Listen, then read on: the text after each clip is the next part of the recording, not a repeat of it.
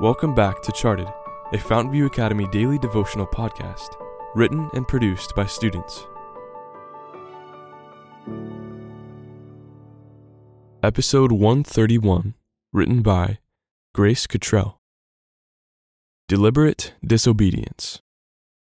The drunkard is despised and is told that his sin will exclude him from heaven, while pride, selfishness, and covetousness too often go unrebuked.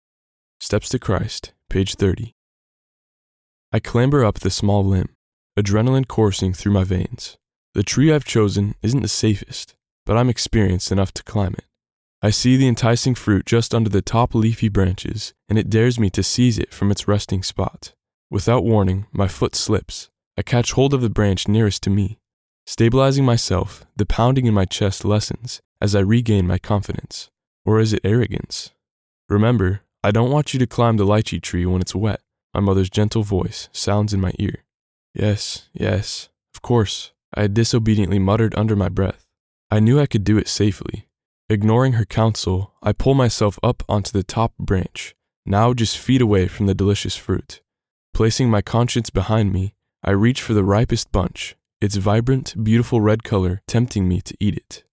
The perfect balance of sweet and tart completely awakened my senses. Lacking something to rest against, I reach for the branch behind me, but there's nothing there. Suddenly, everything goes black. Thud. What was that? My sister demanded. Arriving just beneath the lychee tree, she caught her breath, suddenly realizing what had fallen. A look of shock invaded her once happy countenance as she took in the scene before her. There I lay, my small body sprawled out in the damp earth. Unconscious, I was completely unaware of my fall. Gently picking me up, she carried my limp body inside and tenderly cared for me alongside my mother. My simple act of disobedience at the time didn't seem so bad, but it could have taken my life. It is the same with my pride, selfishness, or greed, seemingly small matters that, if not confessed, will cost me my eternal life.